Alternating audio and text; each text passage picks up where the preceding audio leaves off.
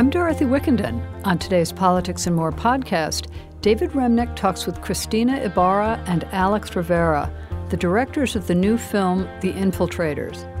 The film uses documentary footage and reenactments to tell the true story of two immigration activists who infiltrated an ICE facility in Florida.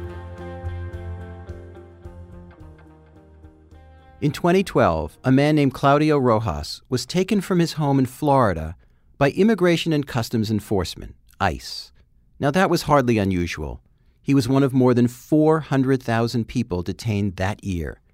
But what happened next was out of the ordinary, to say the least. Rojas's son contacted the National Immigrant Youth Alliance for help with his father's case. And two young activists with that group went on an undercover mission to infiltrate the Broward Transitional Center where Rojas was being held. They pretended to be newly arrived, undocumented immigrants barely speaking English, and they got themselves arrested by ICE deliberately. They wanted to find out exactly what was going on at the center and report it out to the world. And Rojas himself was eventually released from detention after leading a hunger strike there. Their story, those activists and Claudio Rojas, is told in a new film called The Infiltrators. Now, it's not exactly a documentary, it's a kind of quasi documentary, and we'll explain that in a second. It showed recently at the Sundance Film Festival and in Austin at South by Southwest. I talked with the directors Cristina Ibarra and Alex Rivera early in the morning after their screening in Austin last week. So, Alex, the two activists are named Viridiana Martinez and Marco Saavedra. These are, uh, in, a sense, the two heroes in this in this film. These are the people that um, are activists and infiltrate these detention centers. Who are they? Sure. So Marco and Viri are both folks that commonly might be referred to as dreamers, meaning they were brought to this country at a very young age. They were both brought from Mexico. Uh, Marco from southern Mexico, from Oaxaca, and Viri from northern Mexico, uh, from Monterrey. And they both ended up, um, their families ended up finding opportunity and staying in this country. And 20 years later, they're young adults in America, very Americanized, but without papers, without social security numbers. And um, they turned in their early 20s to activism, realizing that without a social security number, they couldn't get a job. They were in, living in fear of deportation. So, this small group that Marco and Viri joined said, you know, we're going to take big risks to push push for some kind of change and they were kind of a splinter of this larger dreamer movement. They were the radical fringe kind of the ACT UP of immigration is maybe one way to sort of think about what they were doing. The ACT UP of immigration. So eh, an interesting analogy of, of all the groups that the anti-aids groups ACT UP considered itself the most radical in some ways and the most attention getting. Has this group the National Immigrant Youth Alliance succeeded in getting the kind of attention that ACT UP did in its time? Mm, I, I think so. The, the, the, National Immigrant Youth Alliance was in this kind of heyday around 2012, and they were really the first group to do civil disobedience um, from the undocumented community. Again, so risking their deportation as a political protest, using their body not only to make a political statement, but to kind of create a crisis for the authorities. So they came together and were looking for cases. They worked cases for a couple of years and really learned how to navigate the system. They learned so much about the, the way the immigration system works. And um, when they found out about this one particular case at uh, Broward Transitional Center, they saw that there was an opportunity here to to do something bigger. Meaning they they essentially make their way into these detention facilities. How did they get access to them, and what was the risk to themselves? Sure. So, for this particular action, they walked up to Border Patrol stations in Florida and essentially presented themselves. They kind of created a dialogue with the Border Patrol agent in which they seemed to accidentally disclose that they had crossed the border illegally. And um, with the hope of being taken in. And, you know, it, it when they decided they wanted to get taken in by Border Patrol, it actually they discovered that it was kind of hard to get detained on purpose. And so, why was that? Well, because um, it's completely bizarre, and, and the border patrol officials were like what is this? Why are you telling me this? Go away. Each of them had to attempt multiple times to to get detained, but they were very determined to be detained and to go into this Florida detention center. Can I do for you? Um, hi. I'm looking for my cousin. Your cousin, why? Uh, we may think he that he's detained by the border patrol. Is he an illegal alien? Does he have papers to be here? No, he don't have papers. Well, did, did they feel that they had some level of protection? At that moment in time, I mean, yes, to a degree, because they, they each had been arrested in a civil disobedience before, sitting in the street, um, sitting in a politician's office. So they had gone through the system and been released. And so they had kind of done these tests where they, they believed that maybe because Obama was saying nice things about dreamers, even though they were getting deported, if they could do these actions in public and get in the news, maybe they could be safe. Maybe they could find some political power. And they had. And so when they turned themselves into Border Patrol at this moment, they had a theory, which was maybe we can get in to a detention center because we're undocumented, but maybe we can get out because we have some power in the media and we can make some noise from inside this detention center. So that was kind of the the escape hatch. But there was no DACA, there was no formal protection that they had. Cristina, one of the detainees that you focus on is named Claudio Rojas. And how long had he been in the United States? So uh, by the by the time um, that this this story is set, uh, Claudio Rojas has at this point been in the country for about 15 years. He had been in detention um, for seven months. Um, he's a he's a father, an Argentinian father with two sons, and he's has never committed a crime. Right, and the son contacted National Immigrant Youth Alliance, didn't he? Right. So Emiliano Rojas contacted the National Immigrant Youth Alliance for support in trying to figure out how to get his father out of detention. And was he thinking that he would get Marco to go in and help, or was there a simpler motive behind his call? So Emiliano didn't exactly know what to do. He had already uh, exhausted all of the resources that he knew how. He had tried to get lawyers. So Emiliano kind of had reached the end of his rope. And it was almost like a, a last resort. You know, he he was online, he saw these activists who were willingly exposing their status, and he said, you know, and they were saying, we know how to stop deportations. And so Emiliano reaches out and asks, you know, how can you help me? What can I do? And through this relationship that developed, they slowly started to discover that the, Claudio was a natural organizer. Claudio was revealing different cases inside that NIYA found were cases that they knew how to work. So, how were Marco and Viridiana, our essentially our heroes in this film, managing to get ICE to release detainees all the same? So the infiltrators, when they're in there, they're giving information about how to get out, helping people file asylum claims, etc., things like that, basic things that can help get people out. So some of the people that they helped release was through that, um, saying, "Hey, you've you've been you suffered violence in your home country. File for asylum. You, this other person, you're you know you fit this category. You could apply for bond. You, this other person, you're a dreamer. Let's put political pressure on the administration and get them out." So inside, they were almost like ad pro bono, you know, lawyers, d- defenders, um, educators, translators. Those were the kinds of activities that they were doing inside detention. Now, as filmmakers, you were faced with a, an enormous challenge. I, I, have to say, as a viewer of documentaries, I'm, I'm not usually wild about recreations in documentaries, although we see it all the time. Here, it's a necessity and you make a virtue of it. You really succeed because you have to film, quote unquote, inside the detention center where you can't get a camera.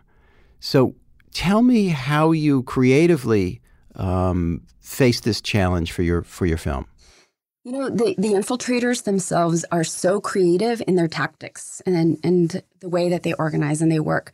And one of the things that I saw that really spoke to me was the way that they were taking all of the, the stories that they learned through this deportation defense work.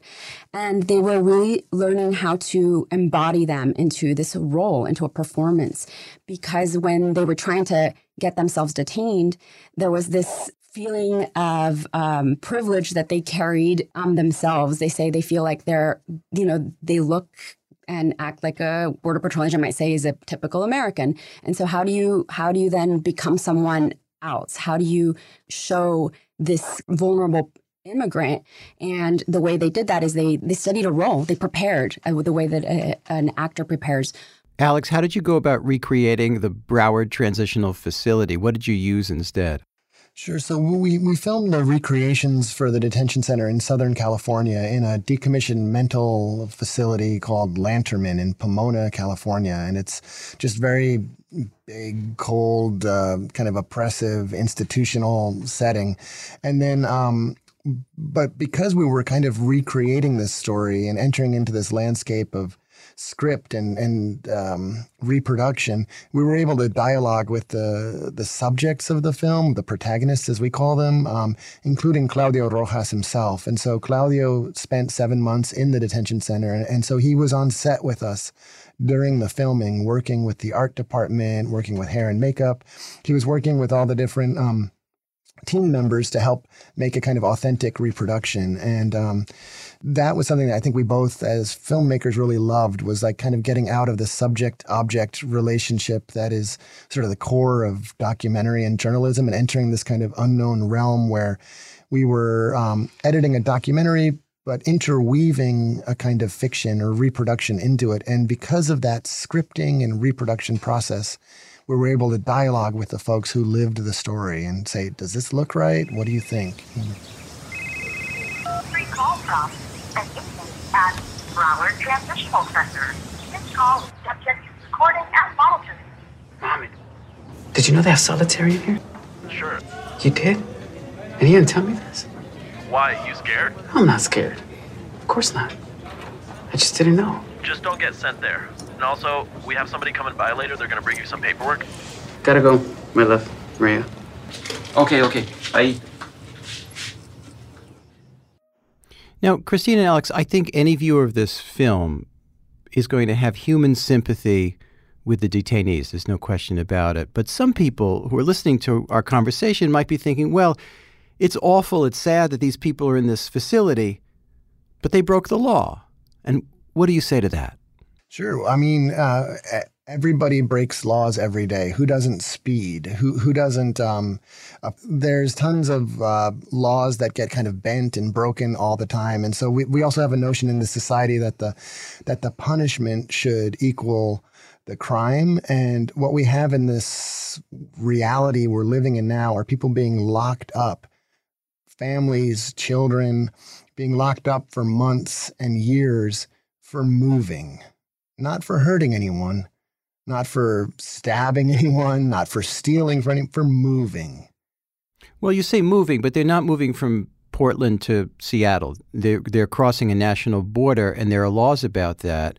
What, in your view, what is the politics animating your view of this? What what do you think should be the proper uh, policy for this? Sure. So for me, as an artist, I'm not a politician or a lawmaker, I'm a person interested in the human condition and questions that are ethical and moral. And for me, I know my my dad moved to this country. He happened to come with a visa. I have other cousins who came without visas who are undocumented.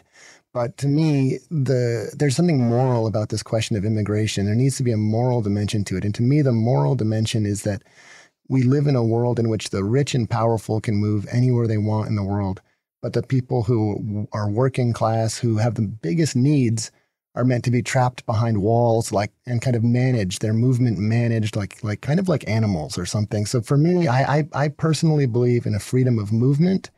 Do you believe in open borders? I believe in a freedom of movement. Yeah, and what, what's the what's the difference?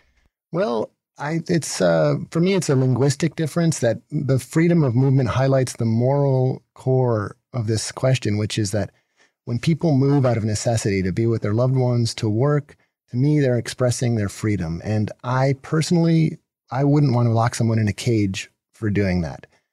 Now, Cristina, Claudio Rojas was recently detained again during a standard check. Is this a normal process?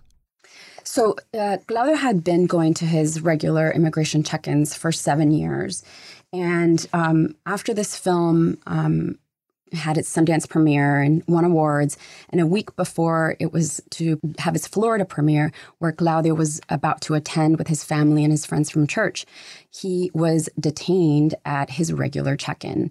Now, what changed between the last time that he checked in and this time? The only difference that we see is that now he's known as someone who speaks out against the abuses inside the detention center. So it's this is this is becoming more of a, a, a first First Amendment battle where there's this retaliation against him for being an outspoken critic. We're sort of living inside the film because the film tells the story of the campaign to get Claudio Rojas out, and we never imagined he'd be back in again exactly when the film is kind of coming out into the world.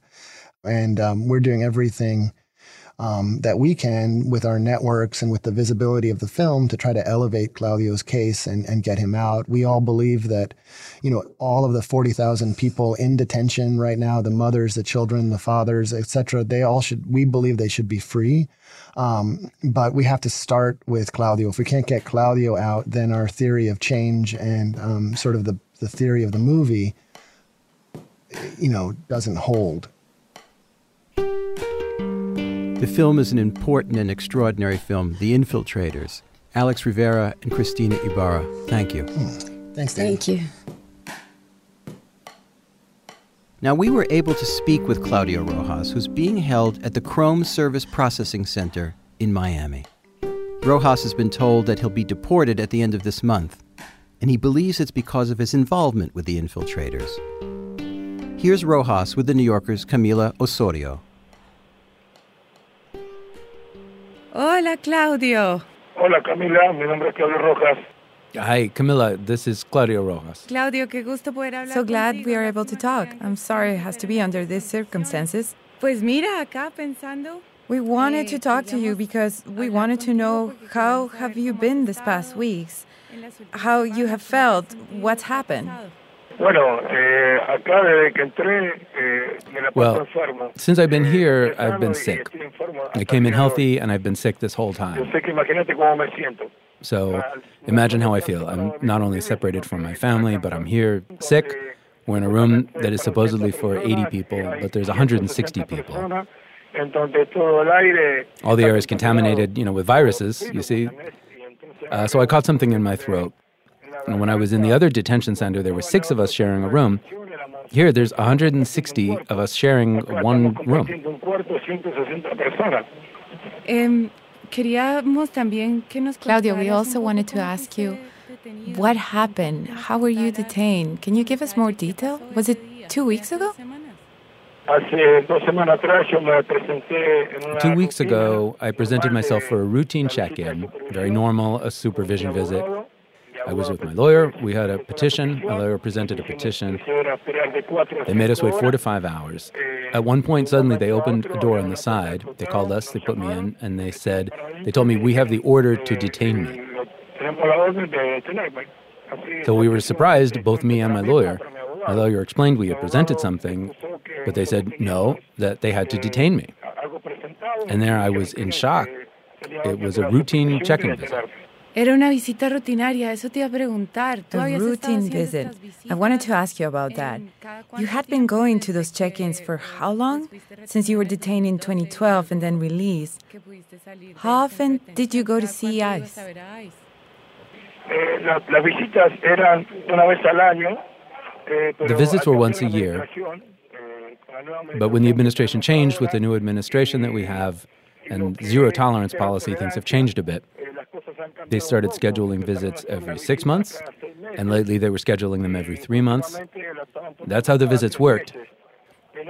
What I'm trying to say is, you know, for eight years, I presented myself for supervision visits. Why didn't they detain me before?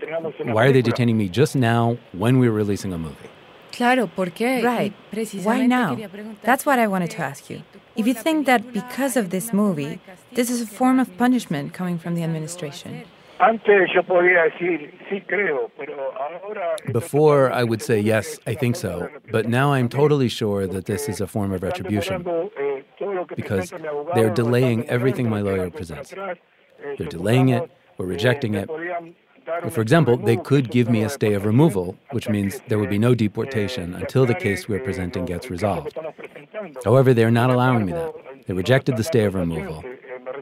And that's why I'm completely sure that this is reprisal against me, that they want to deport me no matter what. I understand you're going to attend the screening of the movie at a festival in Miami. I was waiting for that festival. I missed it when it was in Utah because I wasn't given permission to travel to Utah. But I was looking forward to seeing the film here in Miami with my family. So they took that dream away from me, the dream to see the movie with my family. and the biggest dream they're taking from me right now is to be with my grandchildren. ¿Te gustó la película? Did you like the movie? I'd like to see it. I, I still have not seen it. I love the work that was done, but I haven't seen the movie. I, I want to see it. Claudia, cuéntanos un poco de los guardias en la película. So tell us more about the guards. In the movie, their attitude is very eh, aggressive. We wanted to know if the attitude has changed or how is it towards you? Now, look, at that time the guards were from the GEO company. Now the company's changed, we got a new company. I don't know how to describe the logo. But the attitude of the guards is the same. You know, they're always intimidating people, putting fear into them, like they're saying, We are superior, you're little. Uh, listen, one shouting right now.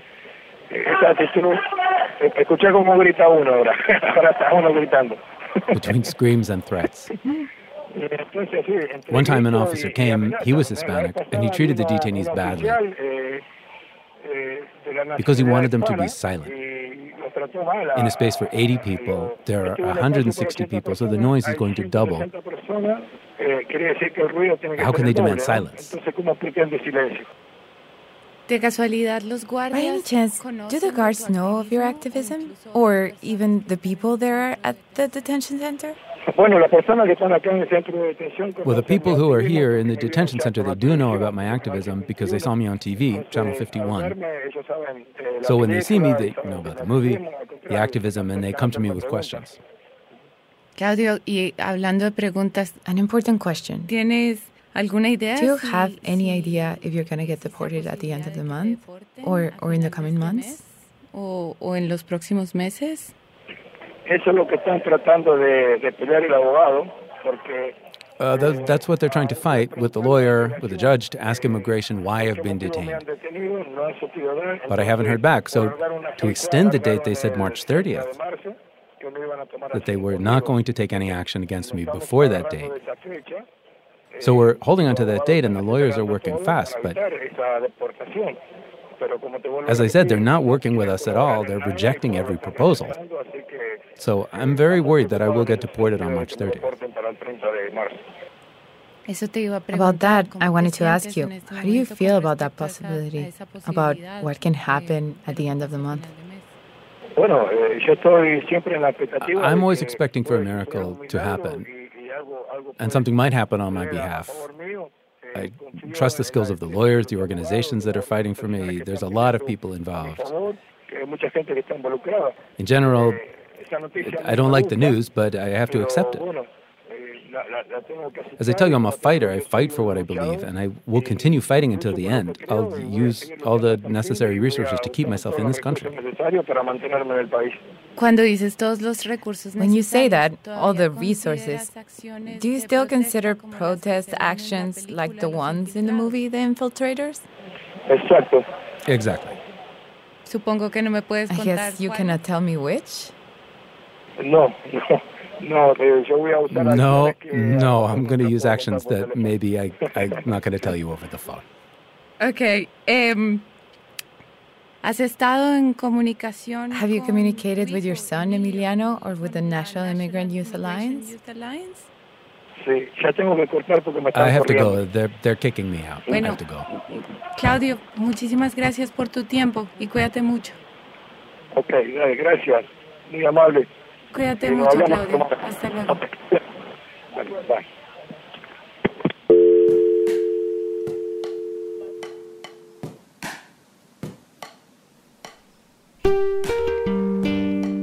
Claudio Rojas, speaking from ICE detention in Miami with the New Yorker's Camila Osorio, who also translated. A spokesman for ICE told us they couldn't comment on Rojas's case,